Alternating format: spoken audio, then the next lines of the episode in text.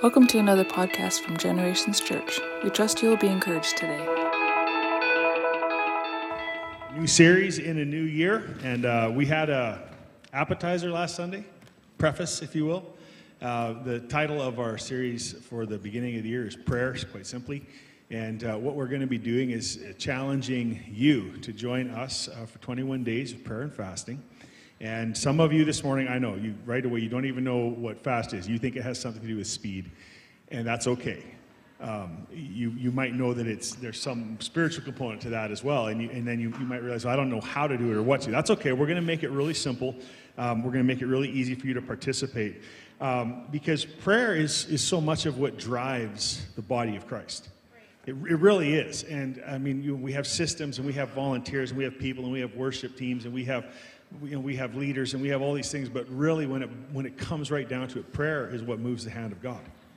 And, um, and so we want to do that because we have a lot of things on the go. We, we, have, we have a lot of vision for this, for this house. We have vision in our city, for our city.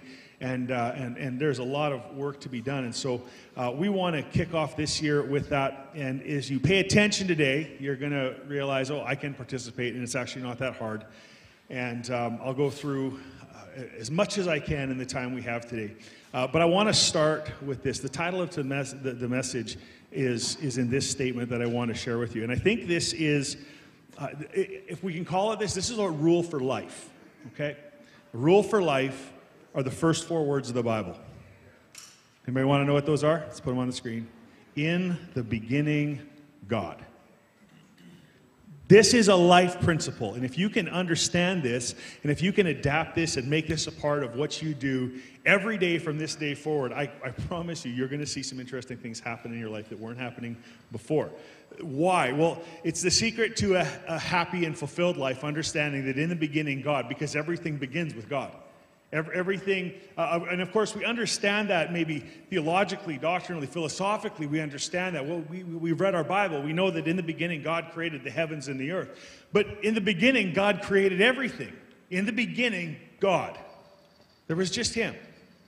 And so to put God at the beginning of everything in our life, therefore, is to bring our lives back into alignment with the way He was in the beginning, the way He did everything in the beginning. Put God first at the beginning, if you will, of your marriage. Put Him at the beginning of your relationship. Put Him at the beginning of your, of your entrepreneurial effort. Put Him at the beginning of your, of your meal. Put Him at the, you know, just whatever you have, put God at the beginning of that, and you will see that principle begin to transform some amazing things into your life, and it's, it's very exciting. Um, everything in the Bible was actually built on this principle. That's why it's the first of the Ten Commandments, Exodus 20, verses 1 through 3. Then God spoke all these words, saying, I am the Lord your God who brought you out of the land of Egypt, out of the house of slavery.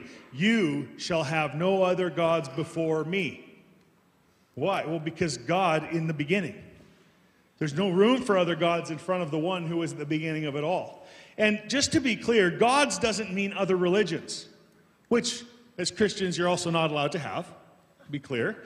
But but gods isn't isn't meaning other religions, it's the small g. And, and I want to explain that to you that it means your maybe it'd be best to think of it this way your loves, your passions, your interests. Because what we're seeing in our world today, and I think it's what what we've always seen in the world, long before you or I were born, I think this is humanity 101, is we have other loves, passions, priorities, interests that constantly are stepping in front of God. And those are the things that God is confronting in that first commandment. You will have no other gods before me. See, because our Heavenly Father is not insecure. You understand that, right? Like, God doesn't say something like this to us because He's worried you're going to worship at some other altar and somehow it will displace Him. No, what God gave us the commandments for was for our benefit. So that we would have life and know life. The New Testament teaches it in depth that the Old Testament, the law, was a teacher, and we were under its tutorship until Jesus could come. And so this is our, our reality that there can be nothing in front of God because in the beginning, God. And that's really all there is to it. That's why it's a principle for life. So God, um, God doesn't mind us having other interests. God doesn't mind us having other loves. Can you imagine how messed up it would be if God was such a jealous lover of who I am that he couldn't tolerate my love for my wife? Right? So that's it's absurd. that, that people, and, and sometimes people do think this.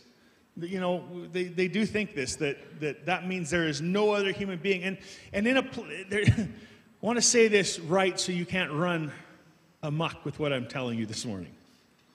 I can't love my wife more than I love God. But God is not threatened by my love for my wife or my children or for you for that matter. In fact, God is so secure that He, he does actually command us to love each other. So, God, again, God is not insecure. In the beginning, God. God does not ask, God does, not only is it that God doesn't have a problem with you having other loves, interests, passions in your life, but they need to fall in the right place of priority. God is also never going to ask anything of you that He hasn't given you first. Now, this is a tough one for some people because we live in a world where human beings think they are self made, self created, self realized, self whatever, and that's all a bunch of, a bunch of uh, Tavro Schizo. You have to go way back in a podcast or a video to, to understand. Uh, Tavro is the Greek word for bull, and the word schizo is the Greek word for poop, which is totally a made up Greek word, just, just to be clear. It's totally made up. But God does not ask anything, in reality, people, God does not ask anything of you that He hasn't given you first. Think about it. We sing about it. It's His breath in our lungs, so we pour out our praise. And really, I mean, where did your breath come from? And I understand that we can kick into a whole philosophical debate and argument about this, but, uh, but, but, but everything that God has given us is what He requires of or asks of us from. So He's not out of, of, out of alignment when He asks us to be the beginning of what we do. The beginning of our day, the beginning of our year, the beginning of our week, the beginning of our marriage, the beginning of our business. You get it. The reason why God can require. And my kids know this because they live in my house and everything they have is because of me and or their grandparents in some cases. Um, but even then, still, you know, it's because of me that they have grandparents. Think about that for a second. it's true. I don't ask anything of my children that I actually haven't given them. Chores, I know that's their favorite thing uh, their, their stuff. Just, just understand how very simple this is this morning. It's very, very, very simple. And what did God give us that's of such high value that would give him the, uh, the right, that would allow him to have the audacity to ask anything of us? Well, he gave us Jesus. And Jesus cost everything. And I don't know if you can wrap your mind around this or not, but I'd invite you to try. God gave us the only thing that could cost him everything which was himself. Jesus, the only begotten of the Father, full of grace and truth. God is not asking anything from you that he hasn't given you. He gave you your life, he gave you your breath, he gives you he gives you speech, he gives you senses, he gives you awareness. And God actually wants to be put first.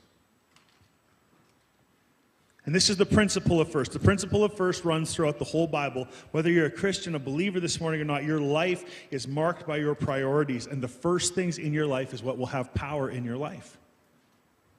Whatever you prioritize will have power in your life.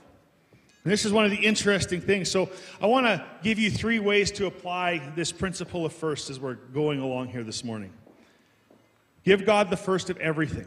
And in our church and in many churches, most often you'll, you will connect that reference or that statement to something about tithing or money or giving. And that's good because money and your heart are tied very, very closely together.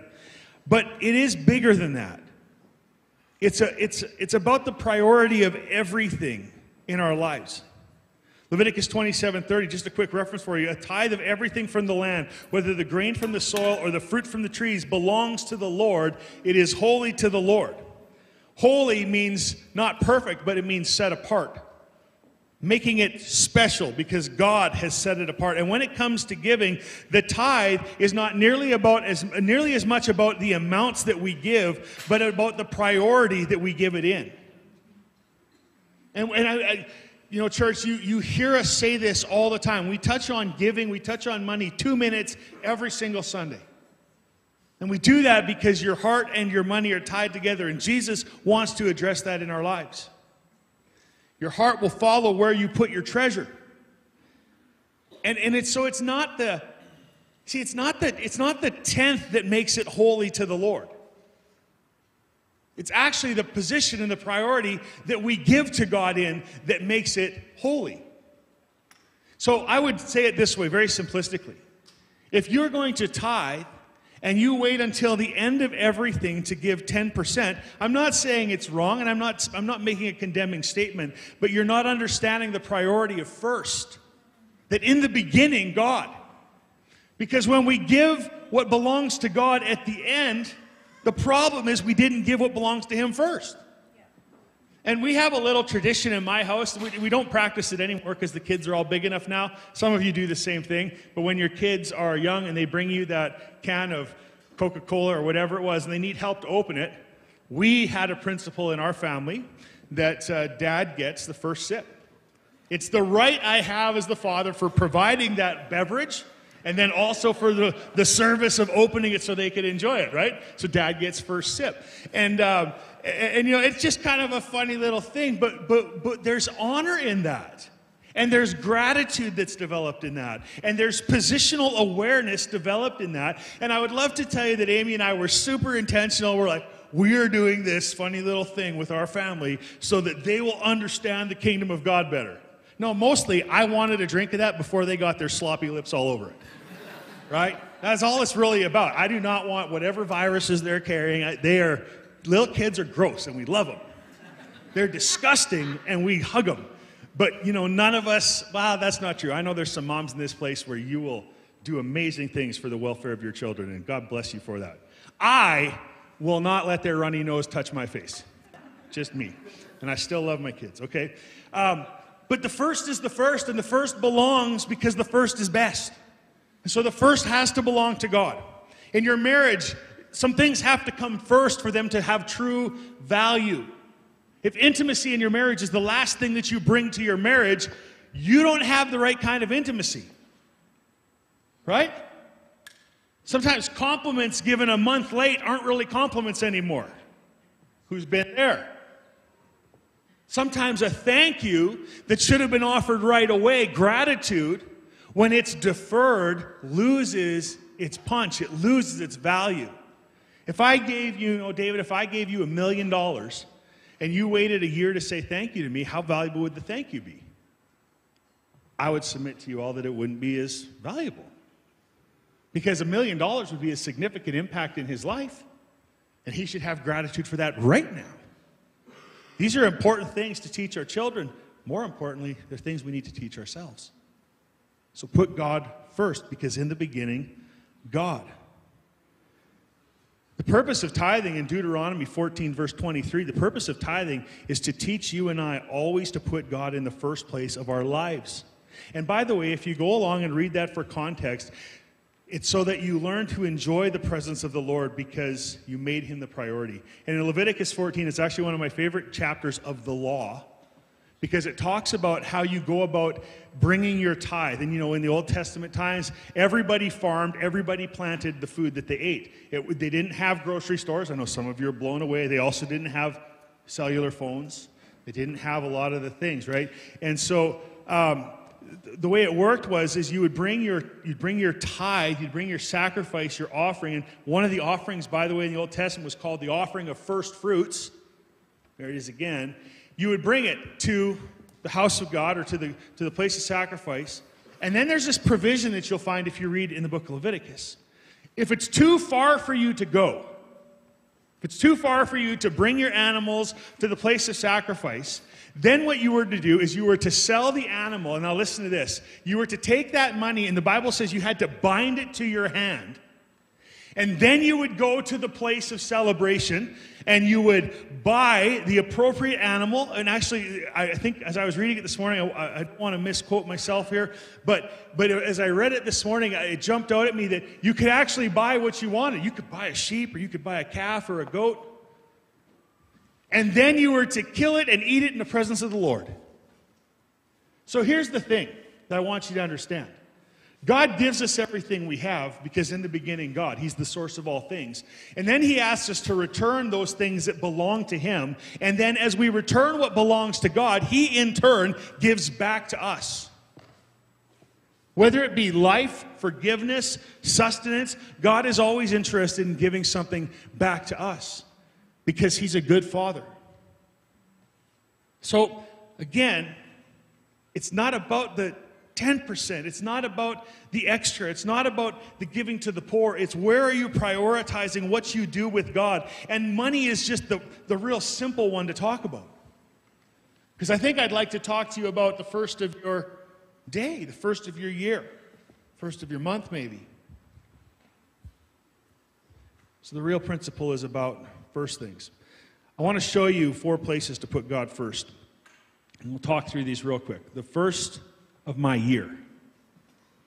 The first of my year. We always start this year. Amy and I start the year for many, many, many years now, waiting on the Lord for a word, like, like, uh, like literally our word.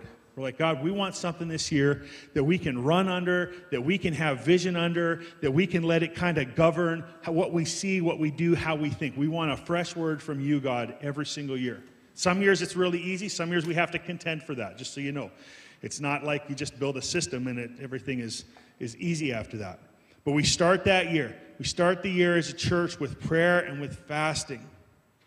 And if you can think of it this way, it's a sort of first fruits offering to God. We start this year as a church family, 21 days of prayer and fasting. Today, January the 8th to January the 28th. And I know that presents some problems right away. Some of you are thinking, well, how am I going to go without eating? Because Manfred starts on like the 27th or 26th.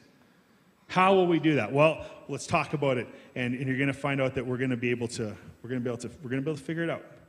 Uh, so I know, I know in today's, even in the church today, there are many, many people who do not understand what fasting is. As I said, some of you think it's about speed, and it's, it's not. Um, I have a few good books to recommend, and uh, you can find those. Um, we'll, we'll have those, I'll have a, a, reading list for you. I can't remember the name of the book even that we brought here this morning all of a sudden. Pray First, Pray First um, by Chris Hodges. It's a great, great little book. Um, we're not preaching out of it or anything like that, uh, but it is just a great book to read to start off your new year. You can get it on Amazon. We were only able to secure a couple copies uh, immediately, so that's all we have. But listen, here, here's what a lot of people are doing. Rather than praying first, what many, many people do is they worry first, they complain first, they fight first. Come on. Argue first, save first, preserve first. And you can probably think of a few more words that you added. I just need you to understand this morning, church, that that is actually not God's pattern for our lives. In the beginning, God, and so let's start our year with that. If God was in the beginning at the beginning of all time, why shouldn't God be in the beginning of our year? So, the Bible does show a few different types of fasting. Um, one would be what we might call a complete fast or a total fast. Um, that's the fast that calls for drinking only water. That's it. Nothing but water. By the way, that's the type of fast Jesus did in the wilderness for 40 days. I, I will tell you, I have never done a 40 day fast on water only. I know it's hard to tell by my extreme physique, but wow. Okay.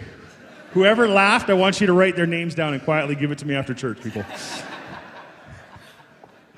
I've never done a 40 day fast. I was, I knew a gentleman who did it, and quite frankly, it almost killed him. Oh, my wife did a 40 day fast before we were married, though, right? Yeah. Um, and that it's a hard fast. That's hard on your physical body. It's hard to work a job. Guys, some of you guys who work vigorous jobs, that would be a very difficult accomplishment for you. In fact, it would be a supernatural accomplishment for you to be able to do that without being hospitalized or, I don't know, losing your job or something. Um, but we have the complete fast, so that's drinking really only water. And then from there, we see some different fasts that can, that can happen.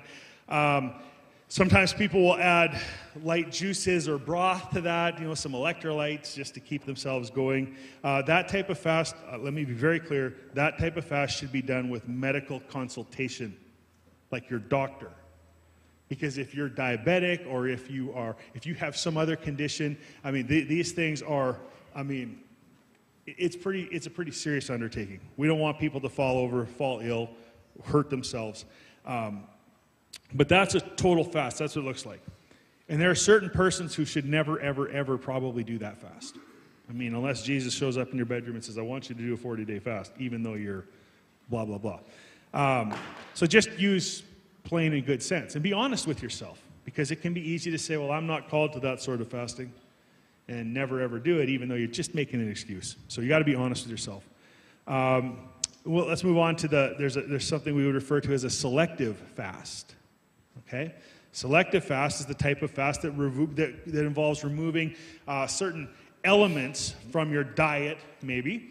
Um, and the best uh, biblical example of that would be what we call a Daniel fast, which is what Daniel approached the king about and said, Hey, would it be okay if we don't eat all the other stuff your other guys are eating? We want to, we're, going to eat just vegetables. And so we refer to that as a, a, a, Daniel fast. So you'd remove meat, sweets, bread from your diet. I mean, half of us do that for half the year, anyways, when we do keto, right? Except for the meat part. But, anyways, uh, consume lots of water, juice, fruits, vegetables. And then we go from a selective fast, there's a partial fast. And this fast is sometimes called a Jewish fast, where certain meals are skipped. Now, this is the most common fast for me to practice, where I can, I can avoid having a meal and I would spend that time in prayer. And, and by the way, prayer and fasting need to go together. They, they're linked together because if you just fast without prayer, you're just starving yourself. And there, while there might be some benefit to that, like weight loss, that might be the only benefit.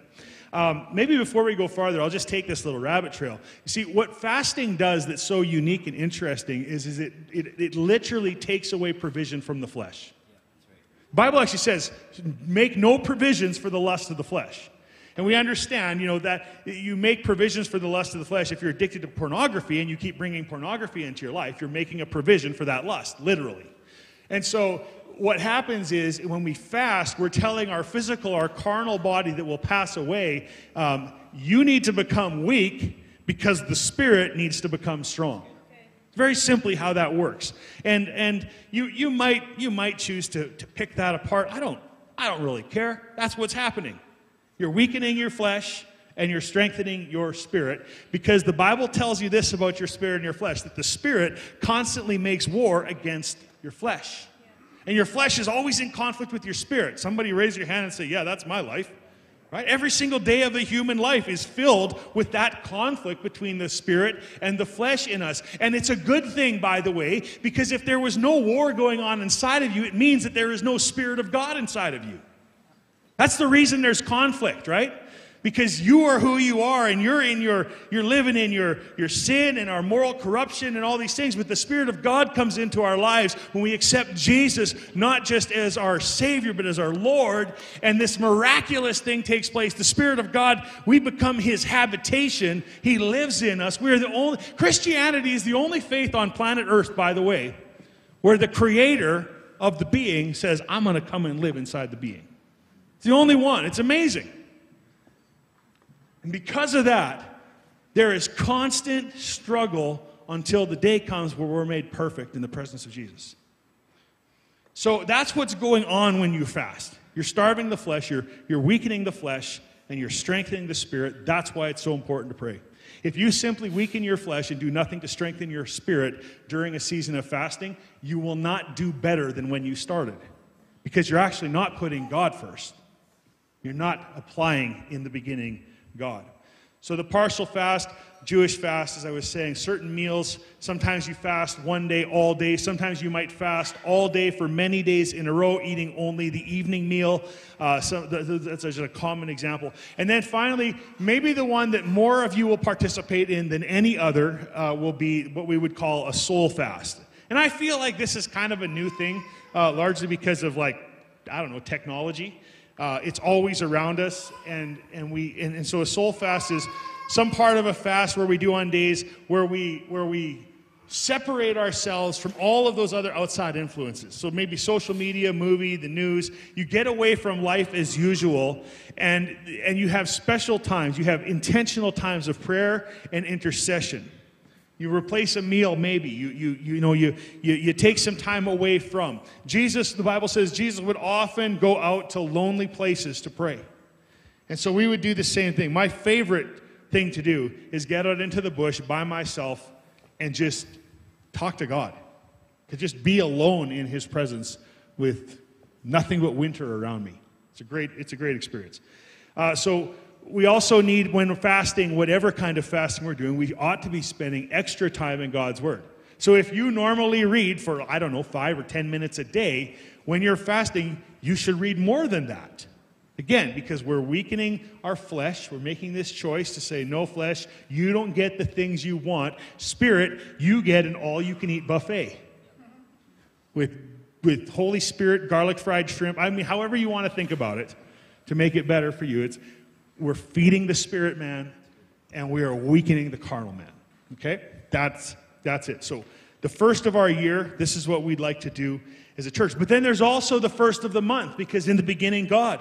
And so the first of the month, we, we might, in practical terms, take time to review our finances. That's a wise thing to do. How did we do last month? We spent too much. Okay, we need to spend less. Uh, setting up our schedules for meetings, for travel. The beginning of every single month, I look through my calendar and I see how my calendar is filling out in the coming weeks. So I have an idea of where we're going to be running because with four kids and sports and high school and junior high school and, and a farm and a church and lots of other hobbies and everybody's going everywhere, we're a disorganized, chaotic mess if we don't sit down once in a while and say, Where are we going? Right? Some of you, this is totally foreign to you, and I can tell. Because you are literally running around like a chicken with its head cut off. And if you would just take the time to say, in the beginning, God, and this month, what does it look like? What do my finances look like? What does my schedule look like? Where am I traveling to? Who am I prioritizing? I have a girlfriend. I really like her. I think she could be the one, but I don't seem to have time to put into the relationship. Dude, he who finds a wife finds a good thing. Prioritize her. Come on. Because if you don't prioritize her, oh my gosh, it's a whole nother message. It, it actually probably turns into pastoral counseling and you taking up my time. Uh, frustration, more weight, more weight gain, more hair loss, all the things, right? All right. So, but listen, you schedule your you schedule your meetings, you schedule your time with God. You schedule your time away. You schedule your time in your marriage. You schedule specific time with children who might be struggling with certain things. You, you budget. You, you trust God with your finances. You think about how it's going to go. Some of you, you need to tithe for a year and see what happens. Well, that sounds an awful likely. You're telling us to test God, Pastor. Yes, I am telling you. Because he said, Test me now in this. It's the one place, the one, one place you're going to find where God's saying, Hey, you can learn to trust me here. Tithe for one year. Try it. See, that takes a commitment this month for you to say, okay, we're going to try it. Okay, the, the third, the third, the first of my week. The first thing in my week worshiping and replenishing. What day of the week does the church gather? Sunday, the first day of the week. There's a real um, there's, there's a real movement these days I'm seeing in people's reels and my reel, um, you know, the social media that comes through. There's a lot of folks talking about, oh, the church, the church, the church, and why has the church forsaken the Sabbath? Just to be clear, the church has not forsaken the Sabbath. The Sabbath is the seventh day of the week, which we understand to be Saturday. We've also entered a Sabbath rest. Jesus is Lord of the Sabbath. Jesus pointed out that the Sabbath was made for man, not man for the Sabbath. And so we have a different relationship with the Sabbath than they did in the Old Testament. All that being said, said, there is still plenty of room for the life giving principle of Sabbath rest in your life. And you should take Saturday and you should rest and you should read God's word and you should enjoy time with people and you should not do laborious things. And Sunday is not the Sabbath. What? And some people are actually having a hard time with this. Sunday is not the Sabbath. Sunday is the first day of the week. Why does the church gather on Sunday? Because Sunday was the day Jesus rose from the dead. That's why the early church met on the Sunday and continue to. Most of those early Christians who were Jewish and who were followers of Jesus celebrated the Sabbath and then they gathered at the day of resurrection to worship Jesus. It's interesting, I've said this before, that we have traditionally in North America a five day work week. That you can work for five days, that you can rest for a day, and that you can be in church on a day. Just interesting. But the first of your week, You need to take a day and set that day aside to replenish, focus, and prepare for the week because it will make a difference. The first of my week, worshiping. Sunday's a good day. Not that it's only once a week, but make the commitment to be in church. Make the commitment to be in church. Well, I don't want it, Pastor Trav. It's always sad for me. It's always crickets at this part, right? Well, what if I want to? What if you want to? You are going to want to do a lot of other things. You are going to want to sleep in. That's, by the way, one more little rabbit trail. I got a few minutes. Um, was reading in the book of Genesis, and God said, "Let there be light," and there was light. And we all know that part, I think. But here's the part you probably missed. There was evening and morning the first day. Evening and morning was the first day. What does that tell us? So just, just my thought. This is a free thought for you this morning. I think it's good though. There was evening and morning. That was the first day. And what is God's priority for us? See, when I lay my head down to rest at night, it's because tomorrow is coming. Here's our problem, church. Too many of us are laying our head down tonight to rest from what happened today. Just think on this. The Sabbath is the seventh day, the last day, because God Himself rested after all His work on the seventh day. And so there's two kinds of rest I want to point out to you in this process. The Sabbath rest comes once a week, and we should rest from our labor. But when I go to sleep tonight, it's not to rest from today, it's to rest for tomorrow. And you know what greets me first thing in the morning after I rest? Is the new mercy of God because his mercies are new every morning. That is such an exciting thing to me. I wish it was more exciting for you. Because I think if, church, I think if you make that shift, I think in this year, if you make that shift, some things are going to align differently for you. You know, it happens. We like it too. Once in a while, I like, and I'm a morning person, so maybe it's not fair to compare you to me because I really am a morning person. Um, but, but when people say, I want to, oh, I just need to sleep in so bad, I need to sleep in so bad. It's not that that's a horrible thing. Just the Bible does say a sluggard loves sleep. Um, I'm, just, I'm, just, teasing. You needed some comic relief. I'm not, I'm not accusing you of anything. Um, but it does say it, so there is that. Just, just, just imagine for a moment if you could just shift the principle and priority of life and get there. What would happen to you if tonight, when you laid down your head to rest, it wasn't to hide from today, but it was in preparation for the great thing that God wants to do tomorrow. It's a totally different way of thinking. Teenagers, this will blow your mind and revolutionize your life. And that way, when you're in your 40s and you have to pee at 4 o'clock in the morning, you'll be ready for all that. It'll be good for you. Be much, much easier for you, okay? Um, anyways, that was for the first of the week. I've kind of muddied my notes now. Can you believe that I would muddy notes when I preach? Uh, let's move on to the fourth thing, and that is the first of my day. Almost was a good segue. The first of my day. How about something really simple? We've told you about this before, and I'm going to submit it to you again. Not just hopefully for your consideration, but for your action. Time with God. Time with God. Time with God. You need time with God. You will never change your life until you change something you do daily. One of my sons, whose name starts with J, is meeting with Coach Herb. And, and, and Herb's simple advice, his simple coaching advice to Jakin is change something. you believe we pay for that? Herb, Herb, without a doubt. Hi, Herb. He's watching online this morning. I know he is. But that, but that's it's brilliant. It's so simple, and that's what a good coach says. Well, I want to change some things. Then change something. Change something. Change how you get up in the morning. Well, I'm a really grouchy person. Then drink a coffee or eat a snack right away. Like do do something different to, to change who you are and who you can become. You have to change something. You'll never change your life until you change something you do daily. And I would tell you this give the first of your day, because in the beginning, God, give the first part of your day to God. Everyone can do this. We call it the first 15. Pastor Amy preached on this uh, some time ago, but it's the first 15. Spend five minutes in the Word, five minutes in your Bible. You can do a one year Bible plan. There are tons of apps that do it. If you don't like the Bible app, you can do the Hallow app now because of, of, uh, of the, the great Jesus movie that we all get to watch. Uh, I mean, there's options for you. You can, believe it or not, these old paper Bibles, they still work real good. And they're a comfort to the soul to flip through these, these pages. You know, when they make these, they don't just they don't just print them out in a factory all willy-nilly. There's people who pray over Bibles. It's, not, it's not just something that they just fire them out and whatever. This is the number one selling book in the history of the world.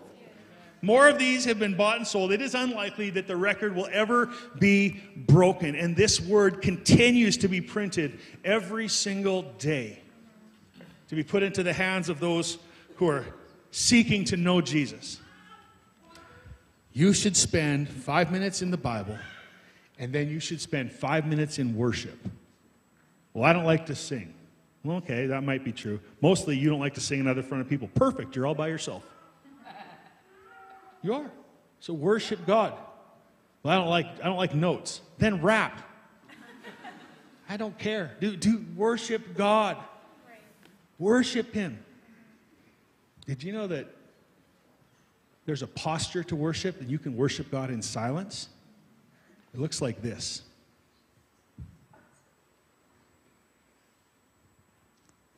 This is a posture of worship. And it's a biblical posture kneeling, bending, bowing. Those fit into God's preferences for how He is to be worshiped. So it's okay if you don't like to sing. It's okay that you sing so badly that your own ears forbid you to sing. You can still worship because worship isn't just singing.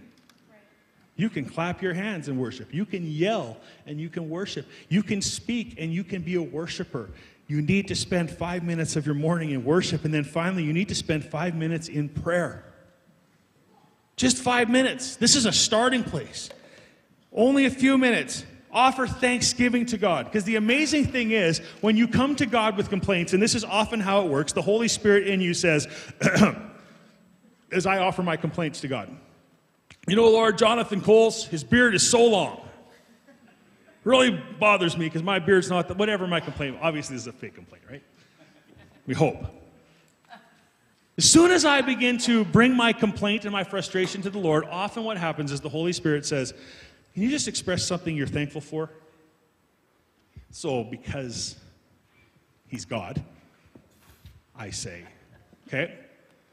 Be real honest with you. I'm thankful for this about my wife, because honestly, she's the one who frustrates me a lot. Right? I'm thankful for this. And you know what? You know what happens? It's like there's a train engine and then all of a sudden, another car gets attached to that train. Well, yeah, I'm also thankful for that.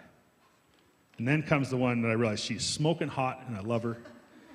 And, well, I'm really thankful for that. Some of you know, I know that some of you know this is how this works. And gratitude, once you offer it in the presence of God, gratitude has this strange ability to grow. And it's like more and more cars add to that train. Here's the problem with some of you guys praying I can't pray very long. That's because you're not thankful. No, it's for real. It's actually not hard to pray long when you're offering thanksgiving. It's really not hard. And so that's where we need to bring ourselves to. Nothing will change, though, unless you change something about your daily routine. And so the, the first 15, everyone say the first 15. You can do it. Any of you can do it. You could train a three or four year old to do this. I'm telling you, any of us can do this. And so when we do that, I want you to know that you're allowed to have an expectation. Because I think a lot of people in a lot of churches, they think somehow they get trapped in this religious thinking, maybe, and we're afraid of prosperity doctrines and we're afraid of, of asking God for too much. Andrew and I have talked about this over, over, over a few times now, where it's like, how do we dare to have the audacity to expect anything from God? But see, my expectation of God comes from my relationship with God. And I can have expectations of God. And I want you to know that, that when you have an expectation that God is going to bless your rest, God is going to bless your worship, God is going to bless your prayer, God is going to bless your time in His Word, what you do is you begin to mix some faith with your focus. And this expectation comes that maybe God is going to bless me. Here's what Proverbs 3 6 to 10 says In all your ways, acknowledge Him and he will make your path straight. Do not be wise in your own eyes. Everyone should say amen to that. Because here's the problem with our world today everyone is wise in their own opinion, their own eyes. Yeah. Major problem. Do not be wise in your own eyes. Fear the Lord and turn away from evil. It will be healing to your body and refreshment to your bones. Honor the Lord from your wealth and from the first place of all your produce, so that your barns will be filled with plenty and your vats will overflow with new wine. Here's what you can expect in response to that. God's word speaks to it in Isaiah 58 8 to 9. It says this here's what you can expect. Then your light will break forth like the dawn, and your healing will quickly appear. Then your righteousness will go before you, and the glory of the Lord will be your rear guard. Then you will call, and the Lord will answer. You will cry for help, and he will say, Here I am. Well, I want to pray like that. I want to have faith like that. You will never change unless you make the decision to change something. And, church, I'm telling you, it is not a prosperity gospel. It is not some weird, wonky doctrine to have an expectation. The Bible tells us that nobody puts a seed in the ground without expecting a harvest. None of us do that. If we sow into something, we are hopeful and aware and awaiting a return on what we put in the ground. And it's the same thing when you invest that first 15 with God, when you spend the time in this season of our life as a church and as individuals when you submit this to the Lord, when you lean into Him, when you dare to fast, when you dare to pray, when you dare to worship and be in His Word, you can have an expectation that God will heal you, that His glory will be around you in your rear guard, and that whenever you call on His name, God will say, I'm here. And you know, most of us, when it comes right down to it, that's the one prayer we all want answered God, I'm hurt, I'm frustrated and I feel alone.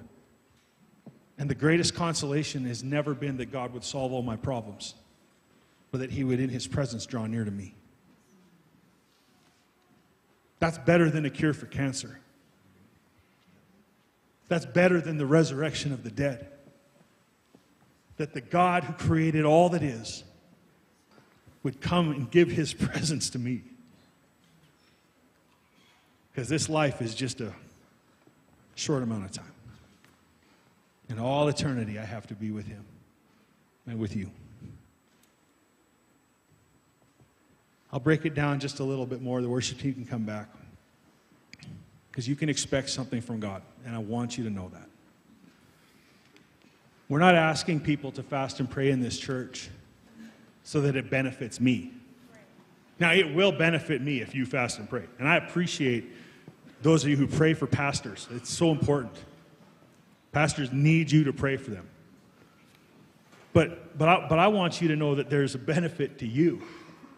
As God moves, as God ministers to people, as God saves people from hell, there is something profound and there's something wonderful that you can expect from Him. It's okay to do that. What it's not okay to do is pout when you don't get what you thought you should have. And, and, that's, and that's confusing. Victoria's chuckling away because she sees it. She's been there just like I've been there. Sometimes we're like, well, Pastor said I could have expectations, and now God has disappointed me again. Don't say that too quickly. Because the testimony collectively of all the saints, I think, when we meet everybody in heaven, is largely going to be man, God's timing was right.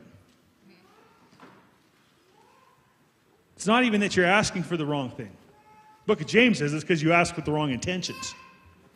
That's a fact. You can expect God to move when you fast and pray. You might not be right in your assumption about how He moves.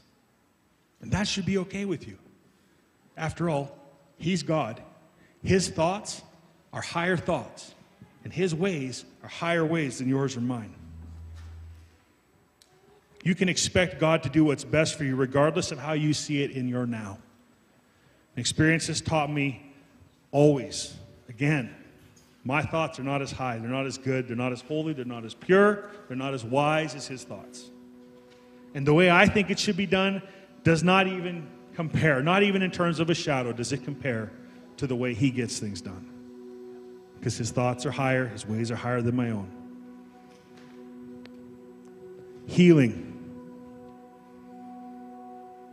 The expectation you can have is healing. Because that's what is said in the book of Isaiah. Healing is for something that is broken, something that is not right. Not necessarily a limb, not a physical body. Maybe it's a relationship. Maybe it's your own life. As you fast and pray, you are contending for healing for anything that's broken.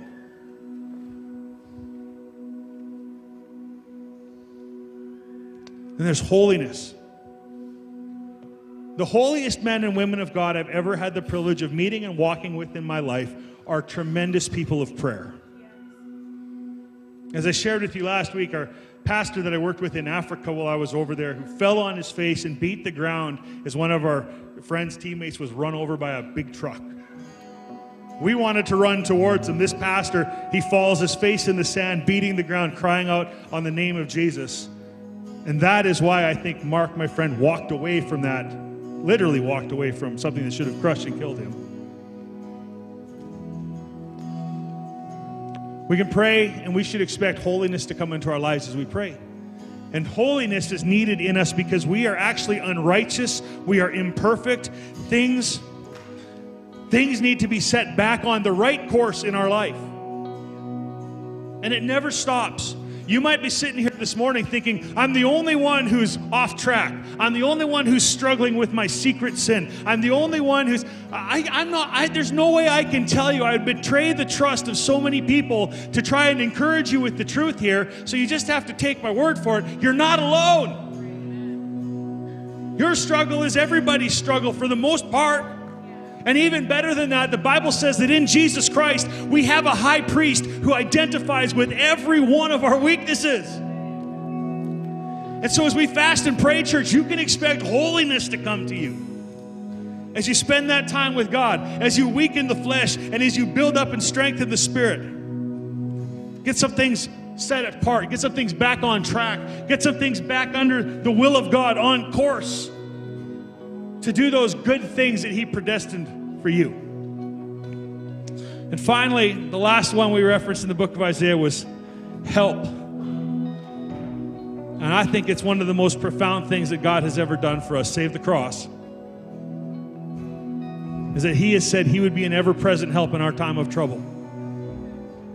That He, that he says, He says, then you will call and the Lord will answer. You will cry for help and he will say, Here am I.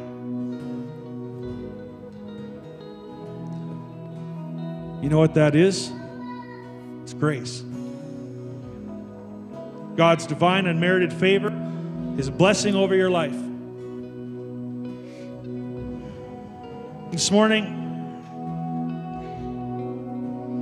I imagine that we have people here who don't have a relationship with Jesus. Not just like we do every single Sunday. I know some of you old, tired church people, you might get tired of hearing this little gospel message preached at the end of every service, but it's not going to stop. God loves you. You're separated from Him because you're a sinner. And you need to turn from that sin. But turning from that sin to just anything isn't the solution, or anyone isn't the solution. Jesus said of Himself, I am the way, the truth, and the life. No one comes to the Father except through me. So Jesus is the only way to the Father. You can say he's a lunatic, or you can say he's the Lord. But those are his words. And so, what needs to happen is we need to put our faith and our hope in Jesus. We need to ask Him to forgive our sin, and we need to turn from that sin and become a follower of who He is and who He is calling us to be. When we do that, we enter this amazing thing called new life. And there's actually, the Greek word is actually metamorphosis. You no longer are a tadpole, but now a frog. And I hope that's better for you. Or maybe you're a worm and you become a butterfly, whatever you choose. But there needs to be a change in your life. And Jesus Christ is the answer for that change.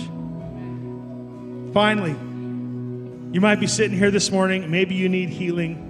Maybe you're feeling particularly unholy today. Maybe you're feeling like you've missed everything that God has for you. Nothing will change until you change. And so this morning, maybe you just need to take a step and respond to what the Holy Spirit is doing in your heart. We're going to sing one last song, not to manipulate your emotions, not to make you feel something specific, but just to give you a moment of time to say, God, what are you saying to me today?